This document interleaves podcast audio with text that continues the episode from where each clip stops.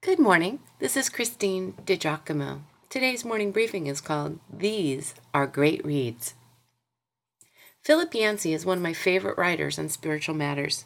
He approaches Christianity with a healthy mindset and in his books shows that faith in Christ is as valid for this life as it is crucial to the next.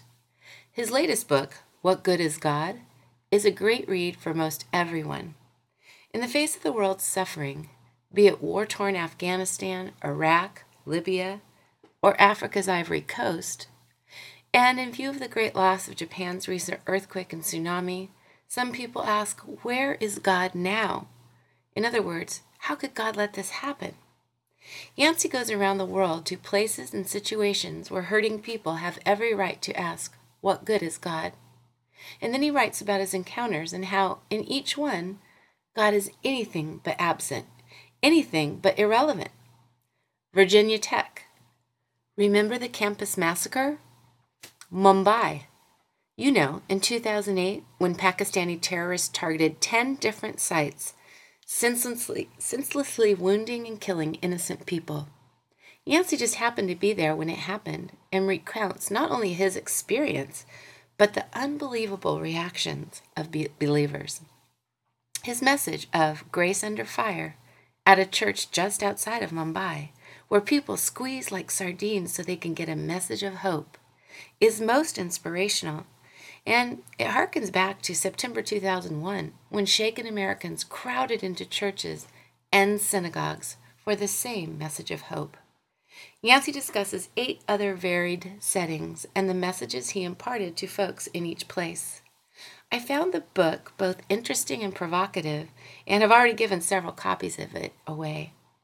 What Good is God? In Search of a Faith That Matters, the subtitle. It's by FaithWords, published in New York, 2010. Second book. Any book that hits the bookstands and boasts of someone's personal story of experiencing heaven and then resuming his life in the here and now gets my attention.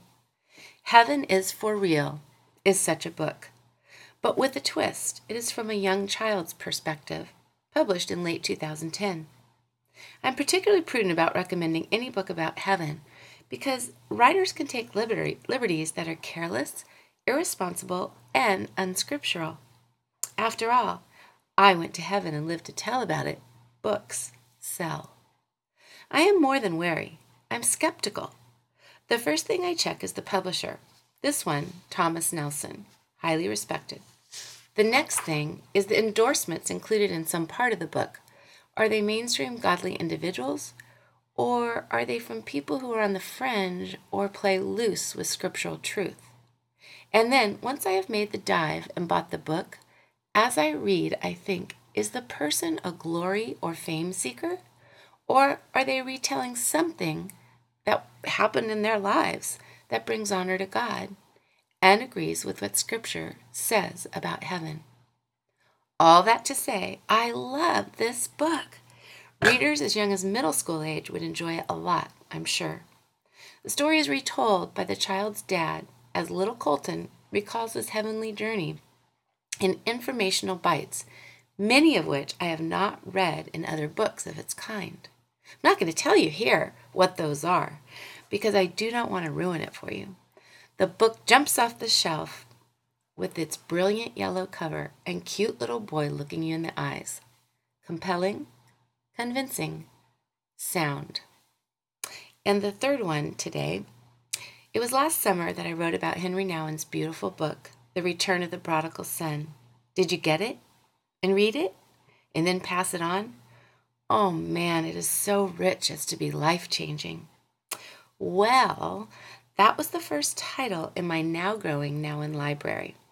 If you know anything about his life, he left academia to move into a community that loved and took care of severely mentally disabled individuals, founded by Jean Vanier. Nouwen himself became a caretaker in one of Vanier's communities until his death. So then I had to know more about Vanier, besides his oh so beautiful French name. I just finished his book entitled Essential Writings. It is like a best of the best sampler and will expand your mind into greater areas of compassion than you perhaps thought possible. Vanier's understanding of community is both vital and enriching and facilitates an understanding. Now, listen to this that followers of Christ will never be who they are meant to be unless or until they participate in authentic community. Are you an authentic community with a group of people? Oh, how I loved this book. As with all of my reading, it too went along with me to the gym, where I put it on the rack of my elliptical trainer, securing it with a big rubber band, highlighter in the cup holder, ready to go. The book inspired and stretched me and kind of made me want to rub it on me so that by osmosis I might be able to fully absorb it. Three great reads. Consider getting them, diving into them. If you'd like to read this or pick up the titles, uh, you can go to pastorwoman.com, click on morning briefings, and the title is These Are Great Reads.